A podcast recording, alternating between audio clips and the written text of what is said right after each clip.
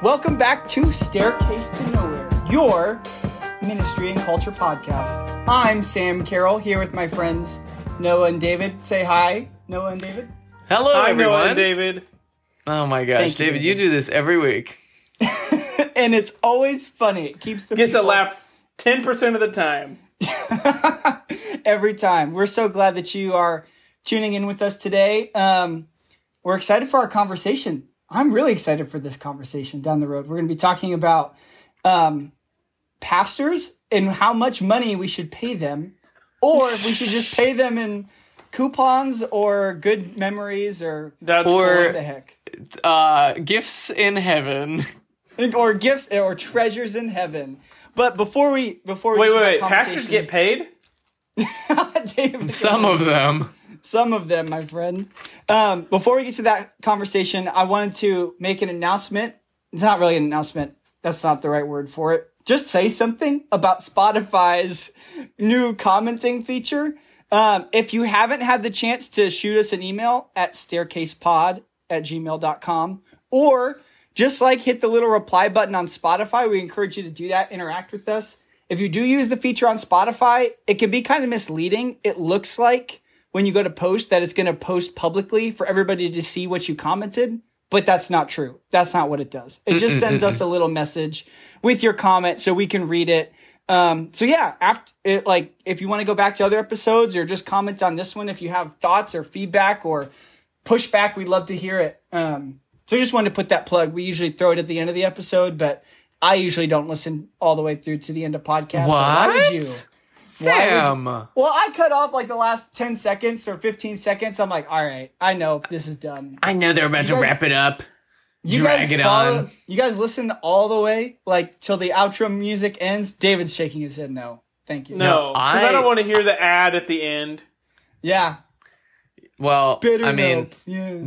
These people who listen to our podcast don't know that we don't have an ad at the end if they haven't That's listened true. to the end. Oh, Noah, they know we don't have an ad at the end.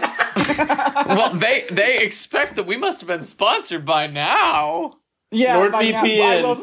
we're usually good to the last drop, though. I will say we're, we I- keep it. Oh, I do wonder, like, do we have any listeners yet who don't know us personally? If you like just found us on Spotify, would you just respond and say like, "Hi, I'm listening." I'd really appreciate that because that I would think, make my week. yeah, I if I found us on Spotify, I would go, "Oh my gosh, there's other people who are talking about things that we talk about." Well, of course, I would. what about the opposite, though? Because you're It's you. me. How about we do the opposite? So the people, our wives and future, I mean, um, have to tell us that they're listening so then we know, oh, we've had Yeah. 16 listeners this week. We've had 16 responses. Okay. There we Yeah. go. You're actually engaging. Anyway, so that was. I just want to get that out of the way. But we have an actual announcement. announcement, up. announcement. We're dropping Announcement. merch. We're Dropping no, no, no. merch. The, and the, Um, the, the merch says somebody- pastors shouldn't so- get paid. No, no, and no. You can buy Oh. it for twenty nine ninety five. All the proceeds go to Oh, that's a steal. Twenty nine ninety five. No, that is not what's happening. Merch is not dropping. But Go to somebody- Redbubble. Somebody did drop to one knee oh. this weekend on a beach and asked a very specific question to a very lovely lady. Ladies and gentlemen, our good friend Noah got engaged this week. What? Man, Yeah. we just want to congratulate you. Scream it from the rooftops. We're so happy for you and Rebecca. We love you guys. I've never actually met Rebecca in person. met her once over the phone. It was great. But I followed her Yeah, on man. Instagram. yeah, we are we follow each other on Instagram now, so that's we're friends. That's about as close Um, as you can get. as close as you can get these days. But yeah, man, congratulations from from us and all of our faithful listeners. We're really happy for you guys. And we want to hear all about the story. Tell us how it happened. Tell us what went Aw. down. How'd you ask? What'd you do? Did you cry? Did you kiss? So that Tell us way- everything. In 40 years, you can tell your great great grandkids about how Yeah. you and their great great grandmother got engaged. And no, I said 40 years, so you got to get to work. Yeah. Oh, that is fast, isn't it? To have great great grandchildren. so, if you are a faithful listener of Staircase to Nowhere, you first heard of Rebecca in the last episode when I just let slip. I saw Jesus Revolution with Rebecca, and you boys said, "Wait, who's Rebecca?" Not that you didn't know, but that the people didn't know. It's called it's called trying to get get some interest. Sparking interest. So I took Rebecca to a jewelry store. We looked at rings, and hmm. I bought one. And I got. We went on a road trip over Easter break, which seminary gives amazing breaks, by the way. Like, Yeah. I highly Shout out recommend. Southeastern. Yeah, you can get a full week off for spring break in March and then another week off for Easter break for some reason. So we went to Florida twice and I'm oh. not even mad because I had the best week of my life. And so I got that ring and I plan to propose to her in Florida. The plan that I had changed and I had to last minute on the fly come together with how am I going to propose to her. And I got to do it at the beach, Flagler Beach where we went on our first date, Shout out Flagler Beach. where I asked her to be my girlfriend. Ooh. Just a mere 15 months ago, 15 weeks ago. 15 months, 15 No, it weeks. It Sure sounds like you have a child if you're counting months. yeah, no, uh, this this child's measured in weeks. This is a fetal child. So, uh, yeah, story is going very weird. But anyway, I asked my sisters to come. Uh, Hannah was in town from Indiana. Natalie came in down from Jacksonville, and they uh, hid underneath the boardwalk. And Under and the Rebecca went- boardwalk. we went to uh, the beach and uh, I asked her to wear a dress, and she was like, "Why would I wear a dress to the beach?" And I'm like, Oh, you did? question. You asked her to wear a dress? Erica asked specifically, she was like, How did Noah get her in a dress? How did that happen? And I was like, I think it just happened. But you asked. So I said, I said just so casually, "Hey, would you want to go to the sunrise?" And she's like, "The sunrise? You never wake up." And I'm like, "Yeah, you know, I'd like to see it once." And so I was like, "We can go to Flagler Beach. You know, it's where we." Wait, our you mean to first tell date." me the sun rises every day? I just need to see it once. Um, you know, just like, you know, being like, um, um, Yeah, you gotta do it. Say you did it once, just so you have it. I just You just gotta go sure once. That way you have it. to do. Yeah. I, s- I said to her, uh, then we can get brunch afterwards at the same um place we went on our first date. I didn't look up that restaurant does not open until like noon, and so that was not an option. What kind of But I a was like, brunch place doesn't open at noon? Uh, we'll like dress place. up nice. It's not a brunch place. I just assumed they had breakfast. They don't. okay. I was like, we'll dress nice. Uh, you wear that red dress. She's like, the red dress? Why? And I'm like, you know, we're just gonna we're gonna look nice at the beach. I legit So- was about to ask that. I was about to ask that question. Did you tell her specifically what dress? Oh yeah, yeah, I, yeah, Well I love played. that dress. And uh, so, yeah, and bow. and I wore shorts, and she's like, "Why do you get to wear shorts?" And I'm wearing a dress. I'm like, "Well, if I wore pants, you could wear pants, but the your sh- the shorts are the, you know, I'm not gonna wear pants."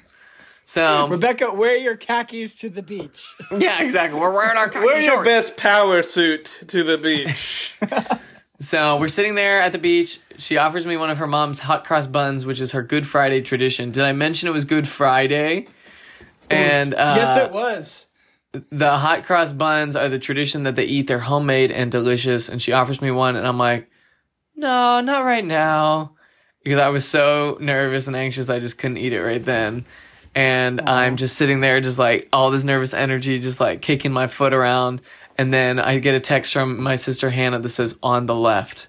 I'm like, "On the left." That's what Spider. That's what Spider Man says. What what what what on the left? So I'm like looking to the left. Rebecca sees me looking around. She's like, "What are you looking at?" I'm like, The left. Snipers. Yeah. We're watching for snipers. "Yeah." I don't even say anything. I just have no. I have no good answer. And I'm like, "Let's go take a walk over to the left because there's uh these fishermen. I don't want the fishermen in our pictures." And so I'm about to walk Nice. her to the left. I stand up. She's like taking a sip of water, repositioning her bag, like moving so slow. And I'm freaking out because I know She- what I'm about to do. Little does she know. And then I see a flash, and I turn around and I see my sisters sitting under the boardwalk, and I go, "Oh my gosh, they're not to the left; they're to the right." I don't know why she texted me to the left, and so I said to her, "Let's go walk this way." And she's like, "I thought you said that way," and I'm like, "Yeah, this way." I'm a Eh. confusing person. I'm a So, uh, seven. yeah, exactly. We go over. I walk like three steps, and then I turn around and face her. And when I look in her eyes, her eyes are just screaming like, "I know exactly what you're doing." And it's it's more like, "Oh my gosh, are you about to really do this right now?" And then I suddenly lose all my words. I have nothing to say anymore. I, you know, had spent the night before in prayer and journaling and writing her a note, and then I have nothing to say. And Mary, Uh, will, will you be? and so then I get on my knee, and she which literally wait, which knee? Which knee? um it left down. Is that appropriate? Ooh, that's good luck.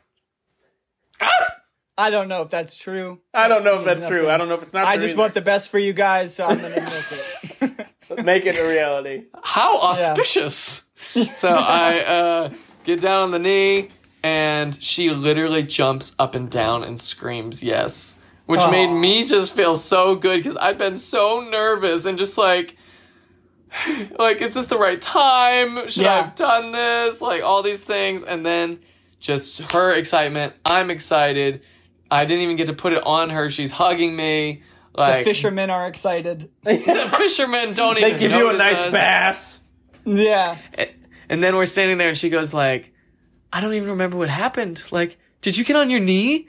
I'm like, yes. And she's like, did I even say yes? And I'm like, yes. And then I said, which is a good thing that I wrote you this letter, which has Pew. all the things that I wanted to say, but I didn't say right now. And she takes it from me and she says, this is so efficient. And I'm like, um, I was looking for romantic, but I was going for romantic, but efficient works. Efficient, yes. If that's what gets you going, girl, that. yes. yes. So then uh, we go, we sit down. She reads the letter. I watch her reading the letter, and I'm just like crying because like her face is like smiling as she reads it. And I'm just like talking about the gospel and about Jesus and Good Friday and how like because of him, like we can be a godly marriage and all these things. And um just that broken people like me could be a faithful husband and just like boop, boop, boop, tears, tears, tears. And uh, then I tell her that there is two photographers here. And she goes, What? And I said, My sisters are here. And she turns around so excited to see them and was so glad that they were a part of the day. And uh, then my sisters do a photo shoot of us and giving us the space after the proposal before doing the photo shoot was my sister Hannah's idea. Because she said that uh, when they got engaged, the photographer jumped right out immediately and they hadn't even really processed it. And like we had such like sweet time just to process it and to read that letter because of her saying, We're gonna give you 15 minutes. That's good. And Go, Yeah. Hannah. I know You, you go, girl. it was the best. Yeah. I hadn't even thought about that. And so For anybody listening that takes that advice, Venmo Hannah five bucks. Yeah, just Honestly. she deserves it. Yeah. So then uh, my sisters left us and said, We're going to leave you be. And we sat on the beach for another hour and texted everyone we know and sent them the photos. And uh, my phone was not sending, and her phone was sending.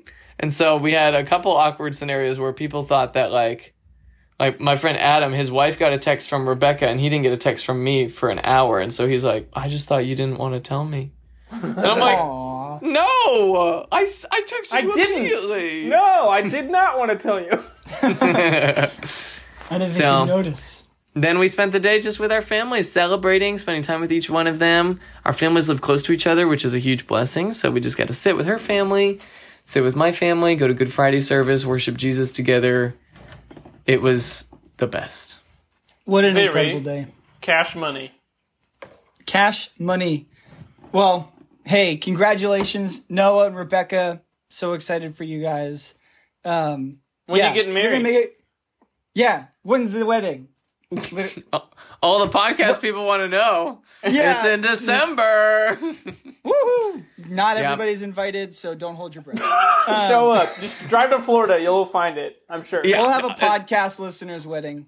Um, oh, a special wedding just for podcast. yeah, we'll have a special fan meetup somewhere. Um, That's meet so Oh the- yeah, meet the come to the the podcast listener reception at the wedding for Yeah, The Oh, first- too good. Yeah. Beautiful Well, story.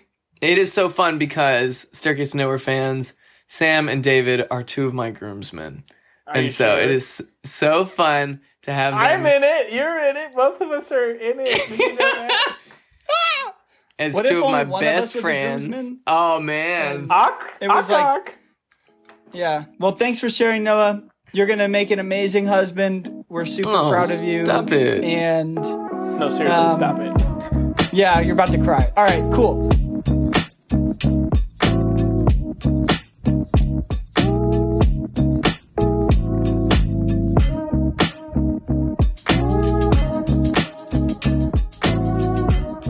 All right, well, this transitions great into this conversation because I had a conversation in the car with Rebecca the other day about how I have always wanted to be a pastor since I was 16 years old, but through my classes, through the things I've been learning about, through learning about missions, learning about disciple making movements around the world, I am not sure if full time paid pastors is the way to go. Mm. Hold up. Whoa. And this kind of freaked her out a little bit because I was like, yep, all my career training is uh, for a career that I'm not sure should be a thing. I'm working on my master's in something that I don't want to be paid anything. That I don't agree with. I I really do want to get paid from it, but I also look at things like the way that resources are spent in the church in the West, and then like the results that we get. Like I heard a, a number the other day, like the average um, baptism in the United States costs like one over one million dollars Whoa. if you Wow. add up like the amount of money that's spent on church ministry in the United States and then divide it by the number of baptisms per year, we're looking at one million dollars a year for one baptism. That is crazy. That's crazy. That's Um, bad. Okay, that's not going to get Yeah. the job done. Meanwhile, around the world, you have churches with very little resource, pastors who are just like everyone else, and are you know scrape scraping by like the rest of them, and they are serving their church and they're preaching the word and they're making disciples, and so is everyone else. Hmm. You know, because they're not Yeah. outsourcing the work to a professional holy man and everybody is a part of this movement and then the church spreads and so i want to see more disciple making movements in which everyone takes responsibility but often mm. that doesn't happen when you do have a paid person that you can point to and say they're our full-time leader Yeah. and so that's the conversation I want to bust wide open today, thinking Yeah. about what we know about church history, what we know about our current context today, what we know about missions, what we know about the Bible, and just consider like what what is a pastor? Did God intend and acts that it's people with a full-time salary and package and benefits? And Yeah. clearly not an Acts, right? But like is it a bad thing? Like Yeah. is Yeah. uh, is it And the uh, right thing? I don't know. Just help me out. Yeah, well, and I think to start interjecting here, maybe some nuance, and for us to talk about even some of our, like how we grew up. I know for me and Noah and David, if you want to share like your experience growing up in the church, um, because I don't want to. I'm there could be some people listening who we immediately lost. We're like, of course you need paid pastors, but to- well, yeah, all three of us have worked full time as as paid Yes. ministers. Just so everyone Yeah. knows, all Yeah, three of and- us. yeah, all three of us have worked in the, in different capacities in the church. All three of us have been educated by large Christian institutions. So, um, and I grew up in a Noah and I grew up in a huge church. Like we grew up in a church with an HR department and, And you know, 17 full time pastors. with execu- with an executive team. Like so we I'm I am a product and I received like theological training and discipleship through an organization that was really big and that Yeah. would not have been like just wouldn't have existed without full-time you know Yeah, paid staff people who had masters and doctorates and were well paid because they did a good job at what they were hired to do. So like um just to say that like we're not we're not coming from like this is we're we're starting to have these questions as us as friends honestly. So it feels like it's worth getting it kind of unpacking from maybe for some other people some of the dialogues that we're having the questions that we're asking the things that we're coming up in on our research and our experience that we're starting to go um hey is this is this the best way forward for us in the western church? Is this model the best one that honors the lord and like advances the kingdom in a good in the way? So it's it's a very classic staircase to nowhere question because it's looking at the Bible and it's looking at the gospel and it's looking at God's mission and it's saying how do we best live this out today in our culture and time and it doesn't necessarily have to be exactly the way that the last generation did it mm. you know so like looking at all the generations that we've got and all the different contexts around the world and thinking about how can we live out what God's called us to do today Yeah. I think this is a, a, a note I think we should go before we go on. Is I've had people ask me, how do you get paid? So, that's a good question so I think that's a good place to start. So, when you boys were on staff at various churches, where did the money come from yeah for your pay? Yeah. So, uh, Sam, why don't you go first? Because yours is more traditional. Yeah. So, well, let's not forget, I worked at that giant at, at that big church in Naples for I was the fifth grade ministry director for a season. for, like- Yes. so yeah. So David, get this. I my job was the I was hired. It was a part time thing, but like I did the fifth grade class. Like Fifth it grade was only. not not elementary school, but like I helped run programming for this fifth grade class. That was that's um and yeah, it sounds cooler than it was. It was like a piloted thing. I don't know if that still exists or not. But I worked there. I don't know how money came. Well, there were tons of people at that church. Money came from all the people, whatever. But um, when I Well, moved to that's, I think people don't know that. They're, They don't I- I- understand. yeah. Oh, what? People Uh, give to the church their Yeah, offerings to the Lord. Give give money on Sunday morning, and they say, "Here, Lord, here's my t- here's my tithe. Here's my generous gift." Um, and that money gets distributed to the you know to the staff and to the facility and to the programming and to the debt and to all those things. Um, yeah. So the church wasn't a big co- creates the church creates a budget based on the offerings that it's received Yeah. from its congregation, and that's pretty like the traditional way that churches are funded in the West in, in the United States.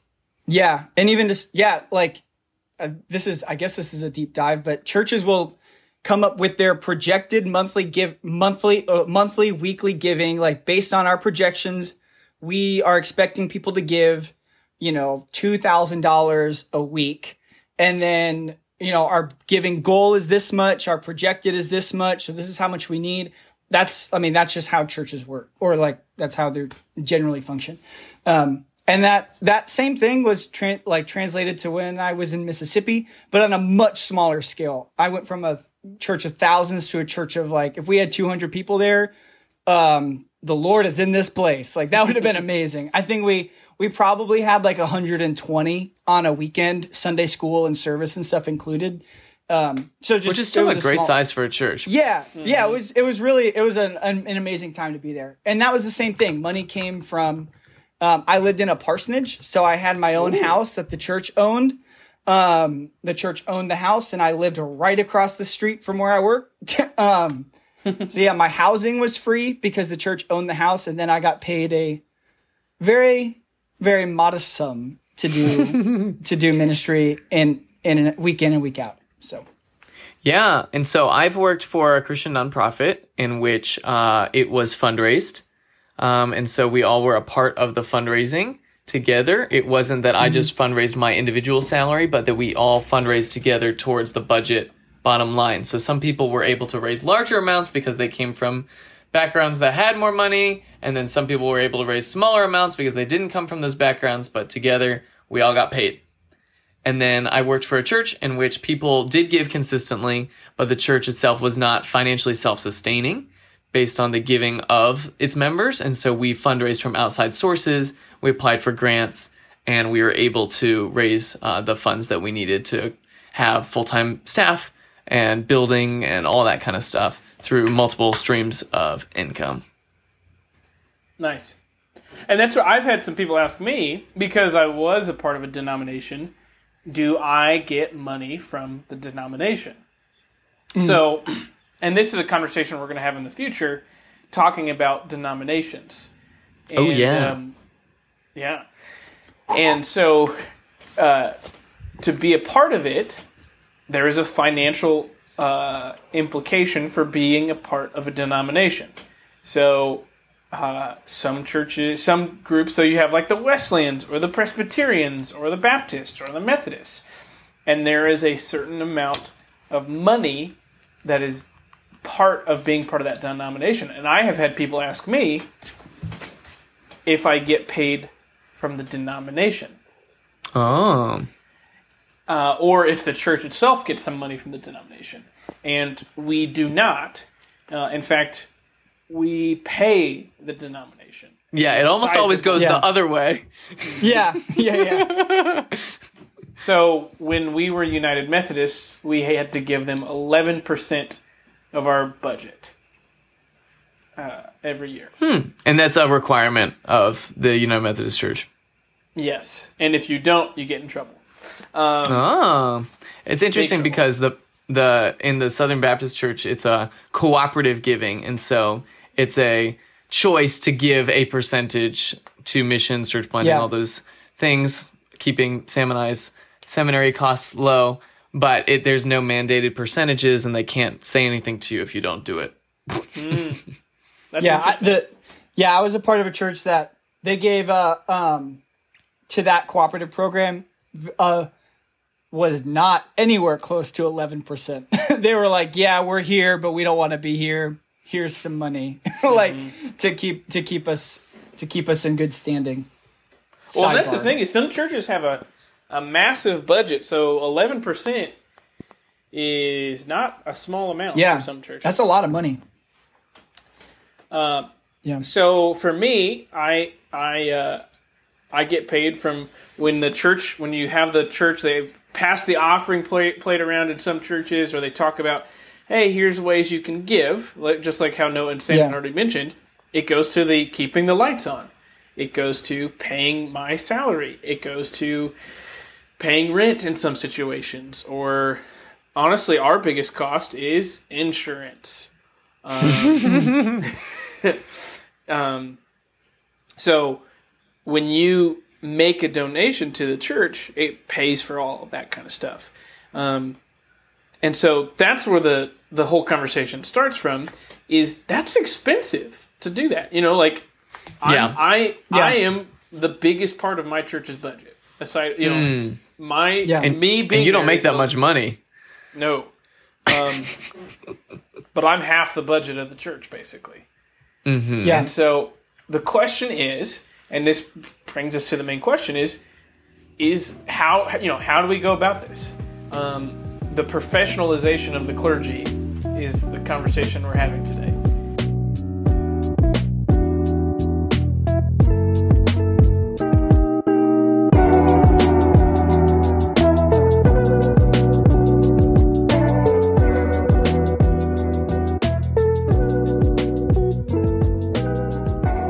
Uh, so no, you you did some research uh, about that, like Yeah. right? Yeah, so um, I was researching bivocational ministry, and bivocational is basically when pastors have another job. They have two vocations. They work as a pastor, but they also work in another job. David right now is under the title of bivocational pastor because he works for the church and he has another job as well. And so, um, and that's basically what we're seeing like in the New Testament, right? uh, that's Yeah. what we're seeing like throughout history, where like you didn't necessarily work full time for the church. This uh, article that I found said even in more affluent countries, only in the last couple of centuries has it become more common to have one full time pastor in one local setting. That it wasn't affordable until congregations started to have more wealth. We're talking the 1800s, 1900s in affluent countries like the United States in the West. And so, historically, hasn't really been a thing too, too long. I mean, we could make an argument maybe that like Roman Catholic priests were like, that was their vocation and they had their needs met, like by serving the church. We do have the verse when Paul says, like, those who do the work of gospel ministry should be able to, like, make their living by gospel ministry. So that's beautiful. Thank you, Paul. Um, which I well, and like just to say, like that that is in the Bible, but and that is like the that is usually the verse that is used to justify all pastoral salaries, right? Like if you're gonna do, I shouldn't say all of that, but that's a very big verse that we use to talk about if I'm gonna be in. How do we justify paying people to do full time ministry? Well, those who do the work of the gospel should make their living by the gospel. That's what Paul said. Not to say we shouldn't do that, but as we're talking about, I just think that it's interesting that I think we could do even a biblical survey of like how um how teachers and apostles and like different early church fathers like made their living and stuff.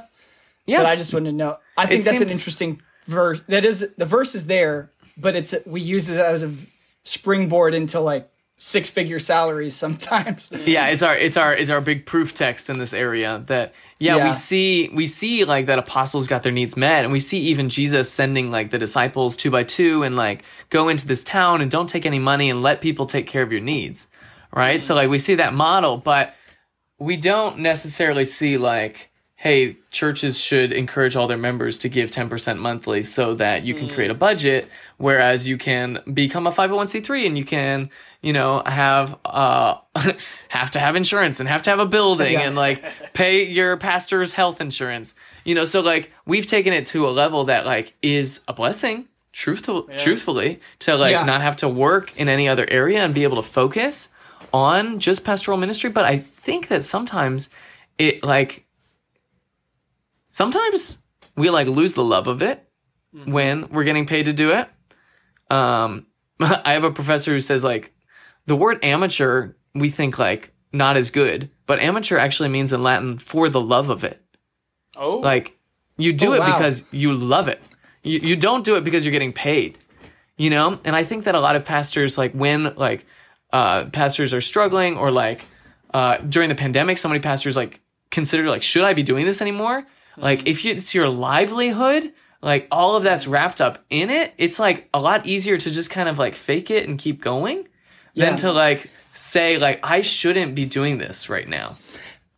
the marriage between calling and career is Hmm. very can get very complicated right because Hmm. like the the thing the if i'm if you are called well this is kind of i think this is at the heart of what we're saying somewhat.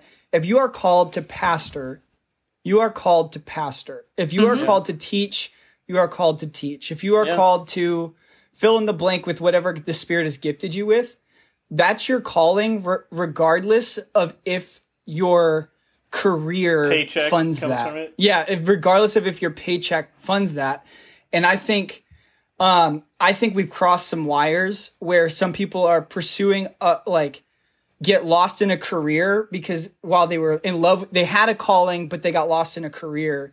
Or like they entered a career without ever having a calling because it's because we do have this we do have this like the same way you become a pastor unfortunately is the same way you might become an accountant. Is like you go you you know you go to school you get these things you do this stuff and you do that and if you remove the the calling from it and you just create this career path to church leadership then you've i think this i think that calling and career thing is really can get really dicey because yeah Yeah, Um, and we're all called to make disciples, every believer of Jesus, right? Yeah. And so then, like, if you're now getting paid to make disciples, like, then other people might not think that they have a responsibility to make disciples. Yeah. You know, like Yeah. we are products of the Reformation who believe in the priesthood of all believers, that God has called every single believer to be a priest and to be a disciple maker who is leading others to faith in Christ.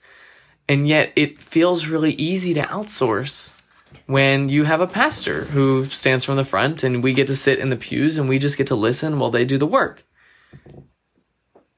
Yeah. I uh my first gig, I uh was looking for volunteers for the youth group. I was the youth pastor, and I was looking for volunteers, and I had one of my parishioners say, "Why do you need volunteers if that's what we pay you to do?" There it is. Boom roasted David. And that's the exact issue we're talking about. Right. Like, when be- when Ephesians 4 says that God has given apostles, prophets, teachers, shepherds, and evangelists, did I get them right? Not in the right order, uh, to equip the saints for the work of ministry. Right? So the job of church leaders is not to do all the ministry. We're not the only ones who are called to make disciples, but we're called to equip the saints, which is all believers, to do the ministry. And it says so that we can become mature, so we can become unified. Like that is what God is calling us as leaders to do to equip others. And I, I do see our pastors do that, absolutely. Yeah. But I think that when we're getting paid to do it, it's easy for church members to believe that that's our job and not their job. Mm-hmm. Mm-hmm. Yeah. And not to yeah, don't want to don't want to just throw every paid staff member under the bus right now. like, you know, all of us have directly benefited at, like from having jobs and being discipled and all these things from people in those paid positions.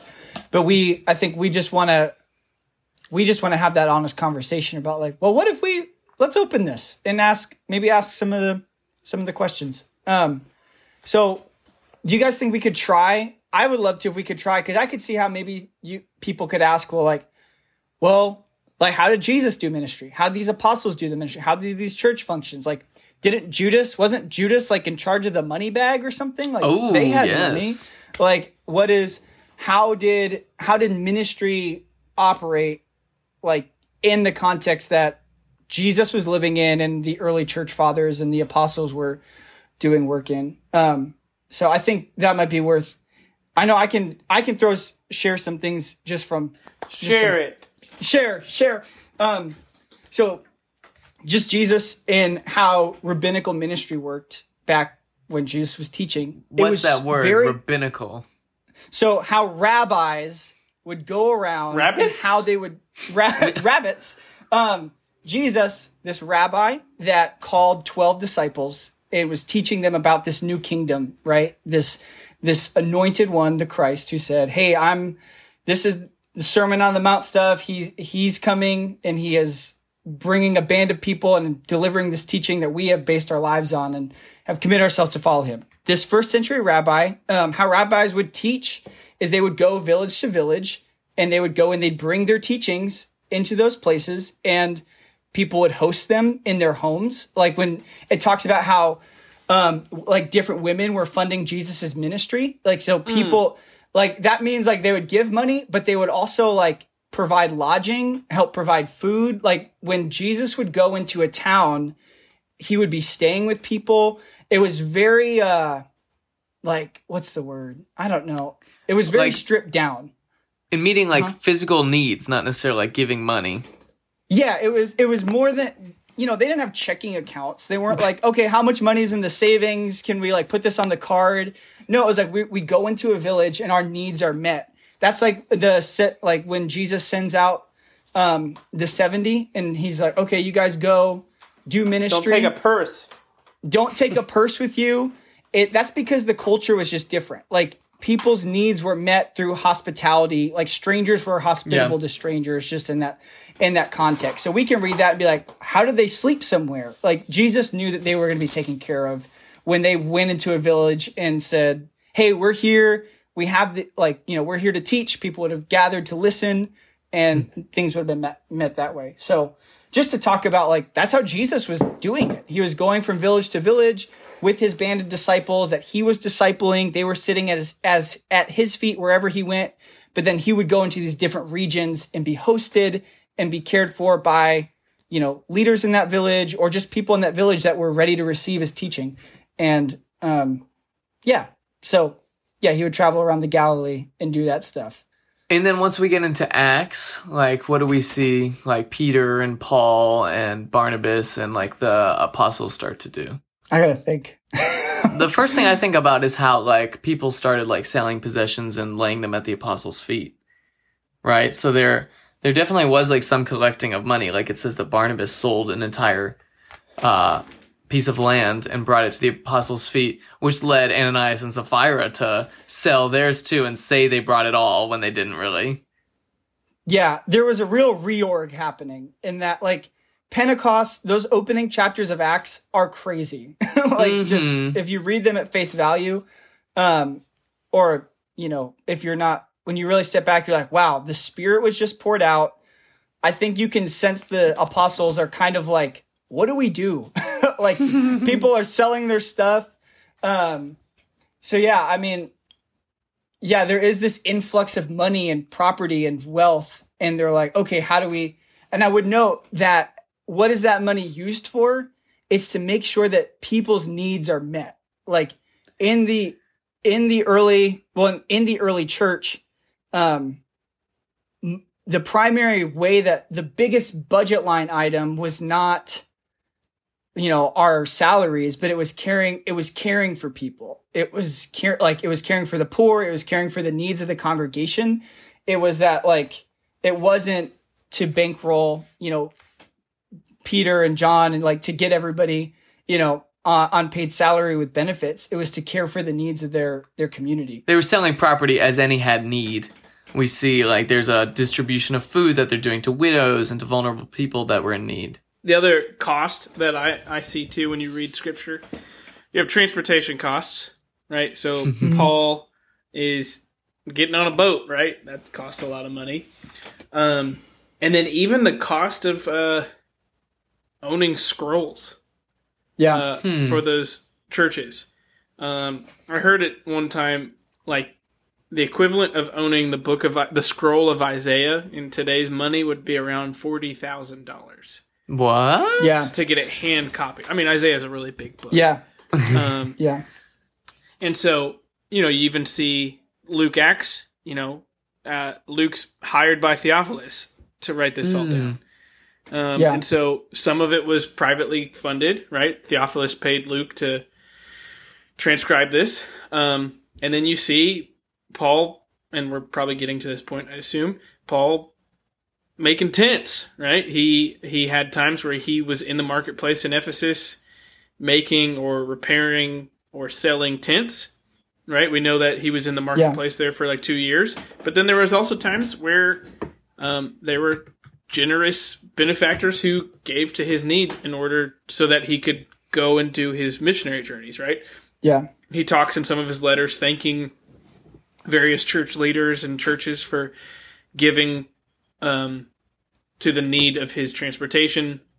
And so there were times where he was fundraising, right? People were giving yeah. him funds to go on his For missionary sure. journeys. There was times where he set up in the marketplace. The other one I wanted to add too is you have you know you got to remember it started out of a Jewish movement, right? It was a Jewish sect, and mm-hmm. there was a certain expectation for the priests that they would be given money right? They would be given they because they couldn't own land, right? The the Levitical priests weren't given a plot of land when the, the promised land was given. And so they were given food, they were given a portion of the city to live in, they were given a, a, a, a chunk of things to be taken care of because they could not work the fields. They couldn't be farmers, they couldn't be craftsmen because they were doing the the ministry of of you know, killing bulls and things like that. And so, in some ways, that would have continued in a way in the culture of the early church um, of there's this set set expectation of the tithe to go to that representative priest things like that the most likely thing throughout history is your average pastor was probably a farmer and then they may have gotten a little bit of money from the church to just help like probably with like transportation needs things like that but most especially today in not in the majority world your pastors are dual vocation right and for the longest time most clergy were farmers but that's because everyone was a farmer back in the day Yeah, you um, you grew your food. Yep. You know, there's that there's the problem of like it does take a decent bit of bandwidth to effectively manage and lead a group of people, right? If you're trying to help people grow in their faith, if you're trying to establish systems for them to do that, it it takes time to do that, right? And so the question is to me it's like how we're I think to me we're almost needed to have the question of what does the church need to look like? And if we do want smaller churches or you know whatever do we still kick some money to someone?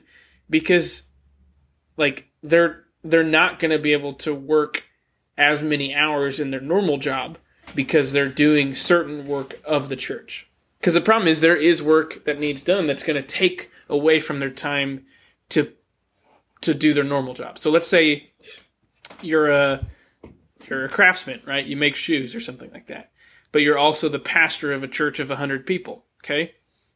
Whenever you're not repairing shoes by going and visiting the poor or by um, you know, preparing a message or helping check in with your leaders in the church, that's time that you're not repairing shoes. And so the question is, you know, if there is a, a, call to have a certain level of leadership in the church, how do you accommodate someone's time and talent and treasures and yet and let them have sufficient means to, to live right? That's the question for me. Because i think i think there is that that problem i face you know when people said well that's not my job. I'm, you're the youth pastor. And so to me it's a really difficult balance to find. Thoughts? Yeah. Where I used to work at the nonprofit, like our operations director would always say, like, yes, our salaries are our biggest budget line, but what do you want to be the biggest budget line in ministry? Do you like you could buy a bunch of pencils, but if you have a bunch of pencils on a park bench, you do not have a ministry. But if you pay a bunch of amazing people to go to a park bench, you have a ministry. You know? And I would even get frustrated there when people were part time because they weren't able to focus like entirely on the task of ministry because they were trying to do their other job and they didn't have the flexibility and they didn't have the time to like invest in youth like I had as a full time staff member. And I was like, full time only. We can't have part time staff members because they don't have enough time. And so it's kind of funny that I'm like now on this other side of like, maybe no one should be paid. But like, uh, I found this article about Paul's tent making because you know you brought that up and I we always talk about it, but I'm like, where in the Bible is this Paul's tent making? You know, but uh, um, in Acts he talks about how um he worked hard to help the weak and to show them like how they can also work hard to help the weak remembering the words of the Lord Jesus, how he said it's more blessed to give than to receive. And so, uh, this uh, writer says Paul's done engaging in tent making as a necessity so he can do the real job of preaching. Paul is doing that work in the marketplace, in his sewing, in the lecture hall, in the prison. All of it is his witness. All of it's his testimony. And so, like, I think that it really is good when like the pastors are modeling that for the people. That like our work is worship you know and that our workplace yeah. is the place where we engage non-believers. It is the place where we engage the culture where we are contributing to society and to our community. And i think that oftentimes when we become full-time pastors we often get less and less engagement with the community because we get more and more engagement with maintaining structures inside a church building. Yeah it's like yeah. the mission goes down because the church ministry goes up, you know? And so like if we are focused on the right things about mission, about discipleship, yeah, I would love to like sponsor these people, encourage them, keep going because being full time just on the right things is so good. But when you're full time, you have to have HR. You have to have policies. You like have to do like reporting. You have to do like admin work. And oftentimes like those tasks end up taking you away from the true uh, vine work of discipleship mission. There's this book called The Trellis and the Vine, and it talks about how Christian ministry is vine work. It is caring for people. It is helping people grow closer to God and become mature disciples who make more disciples. But vines have to grow on a trellis. A trellis is like a wooden structure that vines grow on. If vines grow on the ground, grapes would be gross. They would not develop, right? You have to have a trellis so the vine is in the air. And Yeah. so they said that like things like church budgets, things like pastors, things like buildings, things like programs or events like Wednesday night or even Sunday morning worship are all trellis. They all are there to support the work of developing, multiplying disciples who love Jesus with more of their lives. And so their issue with us in the Western church and their call to us as pastors from Australia, who I'm sure are full time, is we have to spend our time on the vine work, on the people, and not on the trellis. The issue is we get so focused on like trying to maintain that trellis because we build a bigger building so we can fit more people, but then the bigger building costs more money. And when it costs more money, we need to uh, get a bigger budget, you know, and so we need to do a giving campaign or we need to do uh, write a Yeah. grant. All these things start taking us away from the point in the first place, which was the people. Yeah. Because once, yeah, just and just to add that note, like once money like that starts to be getting involved, you start have to, you start having, you have to produce some results. Generally, you have to you have to answer to the money that is coming. Like if we are giving, I would say the the to use that language, like the vine work isn't always quantifiable. Like No. to to sow the seeds of the gospel. Like, I mean, I d- do this at my job now sometimes where I'm like, I talk about my day and I'm like, if I just told you what I did today, you'd be like, it sounds like you didn't really do anything. And I'm like, no, that's because like when you're working with people, those moments, like moments matter. And just hmm. because I'm not entering numbers into a spreadsheet or like, you know, doing some measurable output thing doesn't mean that I'm not doing work that is impacting someone's heart and someone's life.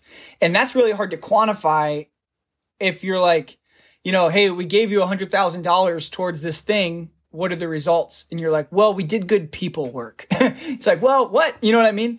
Um, just the the language changes once you start getting that much money and that much funding um, behind behind those things. This seems like a staircase to nowhere kind of day. Because we don't have the solution.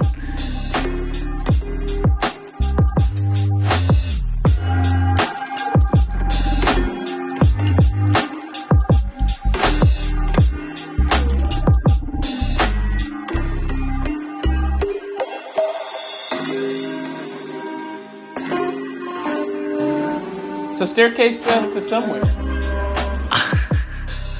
I guess here I'll, I'll start because this is I think for me where I've felt like I've landed. So the Ferguson brothers talked about co-vocational instead of using bivocational, and Noah kind of hit that. The idea being wherever you are can be your pulpit. I've Yeah. told the people in my congregation, you know, the dump truck you drive is your pulpit, right? Yeah. the the way you cut people's hair is your pulpit. And so and I've talked about this before. You know, when I've been full time in ministry, I never see non Christians. Right? And so to me, if you really care about your job, it might be good to have like it might be good to have a job where you have to have two jobs so then you get a chance to spend time with non Christians. Um, I think the worst thing, at least the for me, was going straight from college to seminary to ministry because it didn't give me a chance to see the real world and see the pain that people go through, see the, the despair that people have. And so I would encourage, uh, you know, being full time, not full time in ministry, I don't care. But I do highly encourage anyone who feels like called to ministry, go spend a year working in the normal place, working in the marketplace. One, so Yeah. you can see what your parishioners are going through. Two, so you can build up a social network of people. And three, so you can begin your ministry there. Uh, so that's my encouragement is co-vocational. Woo! That I like that. I probably will end with a thought, just a question. Like Noah, you you mentioned your old boss said this, and I've just been stuck on it. Like, well, what do we want our biggest line item to be on our budget? And I'm kind of like, yeah, what do we want our biggest line item to be? Like, if we could just say, and my uh, um. my liberal is showing a little bit where Oh I'm like, no. where I'm like, you know, wouldn't it be an amazing thing if our biggest line item was just benevolence or just like charity? Like, if the biggest thing that the church did with their budget was give money to those who need, or like give things away to people that needed it. Um, yeah, because I can just speak from my own, like in the what I do now, how much. If every church in my city in Louisville said, you know, we're gonna give 10% of our money to solving the housing crisis in our city, we would solve it pretty quick. Like that might, you know, I'm just guessing, but you know, if if if we as the capital C church, like as we as the whole church just said, you know what, we're just gonna really aggressively give our money, gi- give our money away to help solve, you know, some of the social issues that we're seeing that that we face in our own communities, then I just see how far that could go. And that's where I like we're having this conversation because I'm like, is it really worth for me who feels called to ministry? Like, is it worth the entity of the church putting me on payroll for thousands of dollars a year?